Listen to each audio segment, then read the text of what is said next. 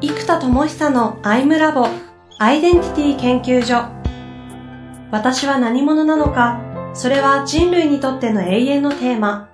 15年の歳月をかけ開発された統合された究極の私と出会える技術アイミング。不確実性の時代を生きる次世代リーダーのためにアイデンティティの本質について語り尽くします。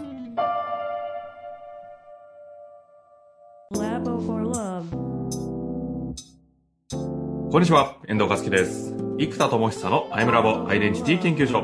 生田さんよろしくお願いいたします。はい、よろしくお願いいたします。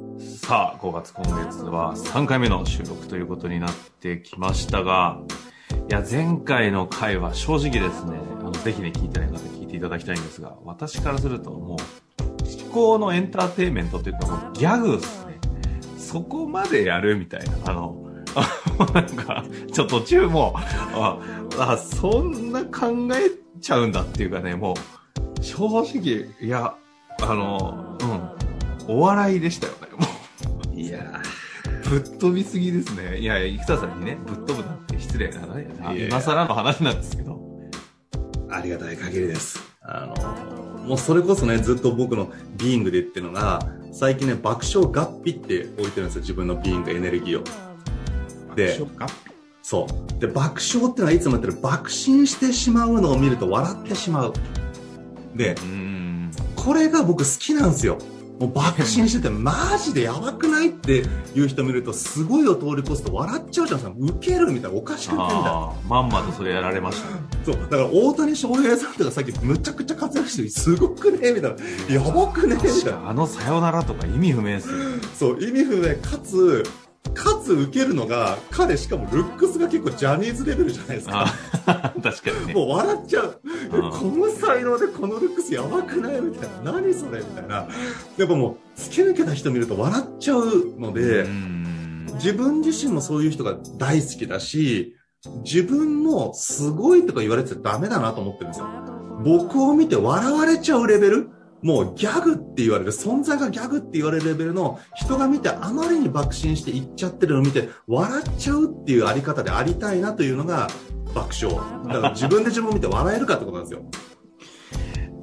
なるほど。いやでも、だとすると前回の会話、あの、ぜひ聞いてください。ご自身でも、えぐいなと思うと思いますよ。ありがとうございます。そんなに考える？みたいな。そうですね。ありがとうございます。いやー、まあそんな、あの、感想はちょっと一旦、あのね、ですね。アイムラボですからね。ですね。で、ちょっとそのビーングのところ、爆笑、爆笑、ガッピーと最近呼んでるのは、まあ最初はやっぱり竜とかいろいろつけてたんですけど、えっと、やっぱ楽しい炎とます。これは実はトーチベアラーっていうウィーデンティティを作ったことで、自分のビーングに火とか灯火っていうものを入れとかないと、えっと、統合しづらいので、トーチベアラーっていうウィーデンティティを作ったことでビーイングを調整したんですね。そうすると爆笑が絶対外せなくって、最後は火にしたいんですよ、トーチベアラーなんで。で、そうするとあと一個何文字を何入れるかって言ったらやっぱ楽しいっていう字。もうとにかく楽しく。で、あとノウハウとかコツが分かれば楽になるじゃないですか。うん、だとにかく楽しくっていう感じが僕は大事なんで、そうすると爆笑、合皮っていう風に、もう4文字でやろうと思うとそうなるので今ビーングを爆笑合皮と置いてます。じゃあ冒頭の僕のリアクションは完全に爆笑合皮にはまってるじゃないですか。ですね。完全にアイデンティティにやられてる。ありがとうございます。狙い通りのリアクションうわなんか悔しくなってきたな。それをしていただけるように生きられるかっていう、まあ、ただ人の目よりもね、自分が自分を笑えるかっていうのが一個あるんですけど、でも結果的にそのリアクションをもらえた時に一番嬉しいですね、僕の魂レベルでも。うん、だからすごいですよねとか尊敬されたのも、いや別にすげえかどうかとか関係ない人とかなんか判断基準って違うじゃないですかみたいな、何をもってすごいかって人それぞれだしみたいな、思っちゃうんですけど、ただそれを見てて笑っちゃいますって言われる感じは嬉しいですよね。うん。ですね。まさに笑わせていただいたところで、うん。本日の会に行きたいとは思うんですけれども。そうですね。前回ね、そういう意味で言うと、もともとの価値基準、そうですね。判断基準、評価基準。はい、評価基準っていうのを自己一致に置いてたものを、まあ、2C であるジニアムをやっていく上で、それじゃあ、あの、あまりにもニッチすぎるというかね、はい、絞りすぎて意識高すぎるので、うん、っていうところで至ったのが今日の一日濃かったですかという密度の話に至ったという話があったんですが、そうです。ここからもうちょっと具体の話に今日行きましょうかね。そうですね。で、この時間密度が、えー、っと、どう変化、変革を起こすのかってことを理解していかなきゃいけなくて、で、結構ですね、ビジネスパーソンがよく使うのが、大前健一さんの3つの要素ってすごいみんなよく使うんですよ。その人生を変えるのに決意を変えても変わらないみたいな。で、変えるのは3つだって言って、時間配分と付き合う人と住む場所を変えるって話なんですよ。うん、で、この3つむちゃくちゃよくって、時間配分って今言ってる時間密度の話じゃないですか。で、付き合う人と住む場所って空間の話なんですよ。そうすると時空間のマネジメントじゃないですか。時間と空間のマネジメント。うん、そうすると、実はジニアムとかウェイクフルネスドームって呼んでるのは空間の話なんですよ。で、ここで時間の話っていうのが今まで弱かったんだけど、でも実は僕時間の話をいつも言ってるのに、コンセプトとして全然打ち出してなかったんですよね。はい、はい。で、そうすると時空間のマネージメントをすることが、実はその人の人生をイノベーションするんですよってことで言えるわけじゃないですか。で、空間の選択。つまり、時間を、ま、を、時間密度を高めるための空間選択をしていきましょうつまり、濃い時間を自分で内発的に作れるならばそれはそれ。でも、濃い時間になるような空間を選択しませんかってことなんですよ。だから、ウェイクフルネスドームがあったら、覚醒空間によって覚醒するから濃い時間になりますよねって話に持ってくるじゃないですか。で、この時間密度を濃くするっていう発想から考えたときに、じゃあその覚醒空間ってうちの売り物ですよ。時空間の空間の方この覚醒空間と時間密度という概念をロジックでつつなげられればいいわけですよ、うんうんうん、でここでまず、えっと、うちの商品の今強みの場所でもあるんですけどいろいろ考えた結果今やってるのが毎朝6時半からのウェイクフネスドームをやってるわけじゃないですか。で覚醒空間問答で内発的に覚醒する空間を提供してるわけですよ。で、えっと、そうするとこれが今売り物なのでジニアムで売り物として言ってるのは、より明確に朝っていうのをもっと明確に持ってった方がいいじゃないですか。おなるほど。当たり前なんですけど、そうすると朝の覚醒時間なわけですよ、今売ってるのが。うんうん。で、この覚醒っていう言葉が本質的な僕のやってることはもう真我の覚醒なんですね。だけど、なんかホームページに真我を覚醒しませんかって書いてあるこ怖い なんか怪しいし、なんつうの、強すぎる。うん。そうね、強すぎますね。そんなんできるのってちょっとうがった目で見たくなっちゃうし、なんだろう。なんか怖いし、なんか、なんか浅いものを逆に提供されそうな感じがする。そんな難しいことできるわけないって思うから。ので、なんか安易にシガって言葉使ってんじゃねえのみたいな感じで見えちゃうんですよ。だから、えっと、その覚醒って言葉がちょっと強すぎる。あと、シガという言葉も強すぎる。うんうん、でこれをもっとライトな、でも言葉を変えずにライトに持ってきたいわけですよ。で、これがね、何がいいか覚醒って言い方変えると目覚めっていうわけじゃない。シガの目覚めと言い換えられる。はいはいはい。で、目覚めっていうのは朝だったら朝目が覚めるっていう普通の言葉なんですよ、実は。うんうんうん、朝目が覚めるって、なんかあの、中学校1年生の英語の教科書に出てくる例文ぐらいの あの言葉になるじゃないですか。朝目が覚めました、みたいな。で、この目覚めるという言葉が最も日常用語に入るのが朝目覚めるという言葉なので、朝の目覚めがいいって普通じゃないですか、普通。覚めるの字が違えとって感じですかね。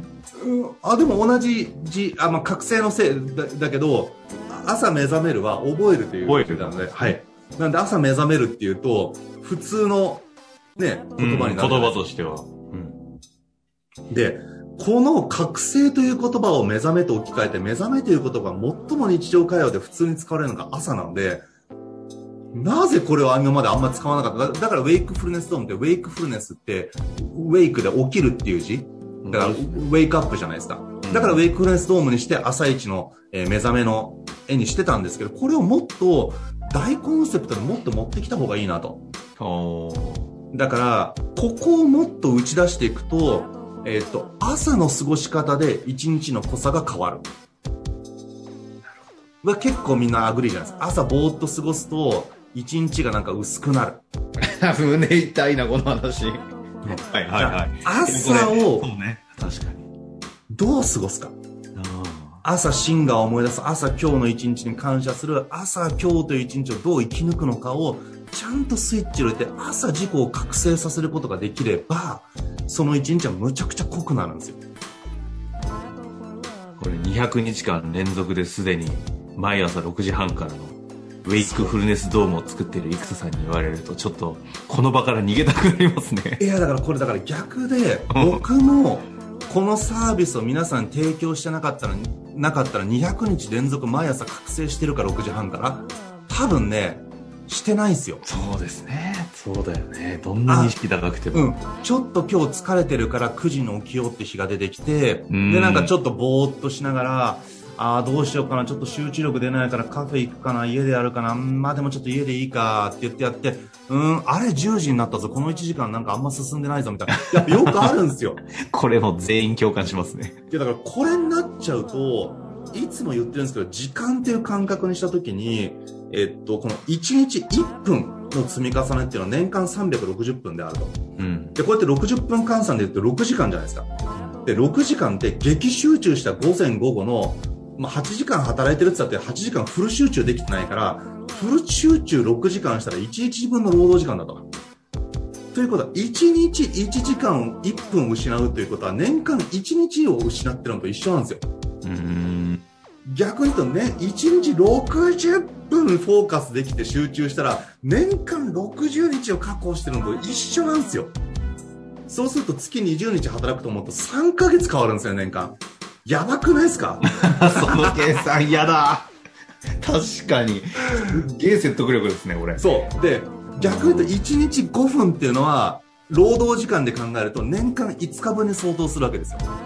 っていうことは平日5日なんで、土日5日間休んで土日っていう9連休、すなわち、すなわちゴールデンウィークをもう1個作れるのが、1日5分を激集中して生きるかどうかで決まるんですよ。ようか、よう考えれば。ゴールデンウィーク。やばくないですか？なるほど。これはゴールデン5と言えるわけですよ。1日5分を激集中するかどうかは、ゴールデンウィークを作る、このゴールデン5なんですよ。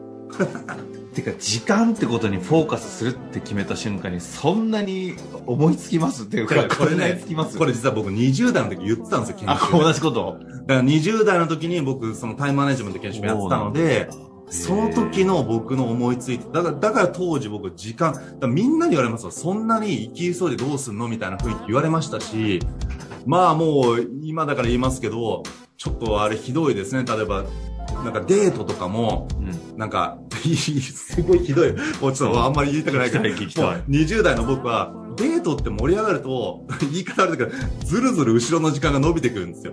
はい。まあいいや、はい。はい、はい。そうすると、いろいろほら、ね、男性だと下心があってむしろ、むしろ後ろをずるずる伸ばしたいじゃないですか。うん、男性的な発想としては、うん。でもね、もうね、僕そういうのね、あの、もう、ストイックに生きてたんで、全然ないんですよ。うん、だからちょっとデートでご飯行こうねじゃあ7時9時ねみたいな。アポ。アポ。9時にあのあのとても健全に帰る。じゃあそんなにこから仕事あるそんなに盛り上がって。そうそう。またまた会おうね。マジか9時から仕事。だから7時9時っていうデートの後ろを決めていくですねこのまあだからある意味下心のなさっぷりがこう、逆にいいわけじゃないですか。女性安心感にもなるから。はい、はい。でも7時、9時、9時にきっぱり盛り上がったもんね。逆に不安だわ。そう、だから私に興味ないですって言われ言われるんですよ。当時ね、よく言われました。しょうがないですよね。もっと興味あるものがあるそう。いや、これ本当そうで、企業に全開だったんで、まあ、ちょっと当時はですね、その、なんか、今感覚違いますが、当時はその恋愛にうつつを抜かしてる暇なんじゃないみたいな価値観が強かったんですよ。当時は。なも20代前半ですよ。大人になってあってよかったです。っていうか、そうしないと20代前半なんなんてっていうか、20代前半って、もう恋愛が一番の幸福を作るじゃないですか。そうです、ね、だから一番幸福をもたらすものに自分が力を、エネルギーを使ってしまう。まあ、もちろんその幸福あるのはむちゃくちゃ分かってますけれども、その、起業してこれから、もう命がけでやろうっていう時の、その最初の3年5年、その、全力でそこに命がけでやったとして、で、それやりきってから形になってから恋愛に時間を使ってもなんとかなるじゃないですか。でも、この、全力エネルギーを注げる体力マックスの時間を、今は企業に全開だっていう意識だったので、そういうなんかちょっと今考えて嫌なやつですけども、うん、そういう考え方だったんで、もう時間マネジメントのストイックだったんですよね。だから前も言ったかもしれないですけど、7つの習慣の人生は手帳で変わるっていう本に僕、大学卒業後ぐらいにコラムを執筆してるんですよ、4ページ。うんそれぐらい当時フランクリン手帳っていうのが有名だったその書籍の中に 僕がコラムを執筆するほどタイムマネジメントのマニアだったんですよ。へえ。それでこのなんか思い思いついたとは思えない饒舌なこのストーリーだったんですね。そうそうそうだからその5分だ。1日5分の真似。だから山手線の席2、3駅をぼーっと過ごすなんてありえないみたいな。何その、だからもう本読むか、考えるか、この5分でこれ決めるって決めて電車乗るとか、移動時間ぼーっと歩くとかないみたいな。まあでも、企業会話そうっすよね。そうそう。そんなやつばっかですよ。いまだに僕癖なんですけど、歯磨きしてる時間とかぼーっとするじゃないですか。で歯磨きしてると僕ちょっと、あの、なんだ、思考を踏むじゃないけど、ちょっと重心落として太もも鍛えないと気が済まないんですよ。だから僕未だにこれ癖で、ずっとこう歯磨きするときちょっとね、重心落として、なんかこう、あの、空手の、ななんだ、あの、重心落として政権付きしてるような姿勢で歯磨きするんですよ、いつも。だからこれ、これね、癖なんですよ。それ絶対子供真似しますよね。そう。だって歯磨きしてる時間もったいなくないですか？ぼーっと過ごすんですよ。それ毎朝毎朝毎朝毎朝。もう、全く共感取りに来てないですよね。そう。それ体鍛えないとって。もったいない。時間が。と思っちゃうタイプ。はい。だから、いかに時間を重ねられるか。うん。だから僕と20代の時は、僕前半は、テレビを、まあ、大学生の時はテレビ見たこともあったんで、1年生は。テレビを見る時間が、もう3年からテレビすら見なくなっちゃったんですけど、テレビを見る時間もったいないから筋トレしながらね、テレビ見れなかったんですよ。だって目と耳以外全部開いてるじゃないですか。もったいない。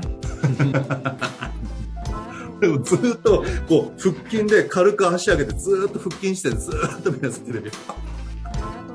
えー、ずっと腹筋に負荷かけながら見るか、で、余裕があったらちょっと腹筋やりながら、小刻みな腹筋しながら、プルプルしながらテレビずっと見て あの、余談に余談重ねて一個だけですか？はい、あのゲームってそういう意味で言うとものすごい無駄な時間な感じするけどゲームすっごいされるじゃないですか。されてたあの学生の頃にやってました。あだ昔の話なんですねこれ。はい。あ今はしない。でねゲームはね今度ねダメなんですよどど全集中しなきゃいけないんでゲームは同時の他のことできないです筋トレながらゲームとかちょっと無理っすねああ 逆にね逆に。ただ、大人になって今ゲーミフィケーションでゲームの研究をする必要があるからゲームちょっとやるんですよ。はい、で、この時にやっぱり集中しちゃって体動かせないじゃないですか。うんうん、で、僕は考えたんですよ。でも、でも今ゲーム研究しなきゃいけないからゲームやっちゃう。でも、ゲーム、まあ、最近やってないんですけど、やり始めちゃうと集中しちゃうんですよ、僕やっぱ癖で。で、これは集中して体を動かす意識が無理だから、自分以外の何かに体を動かさせなければいけないってことで買ったのが、えー、っと、あの、乗馬マシーンあるじゃないですか。はいはいはい。あれに座りながらスマホゲームをやると、強制的に意識がなくても乗馬マシンが勝手に動くんで、乗馬マシンに乗りながらゲームができるから、僕はゲームの研究できるんですよ。あ、それで、やってましたもんね、一時期ね、研究しなきゃっつって。だからずっと乗馬マシンに乗ってやってると何が起こるかっていうと、お尻の皮がむけるんですよ。ちょっと待ってください。な、何？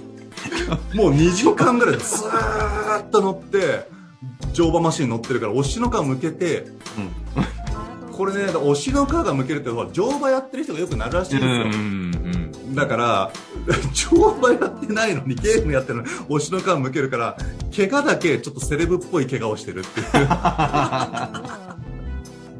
乗馬やってるんですかって、なんか、風呂とか入ってね、推しの皮向けてたら、お、乗馬やってるんですか生田さんって。はいはいはい乗馬やってるイコールちょっとセレブじゃないですか。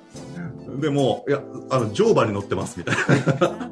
しかもゲームしてます。ゲームしてます。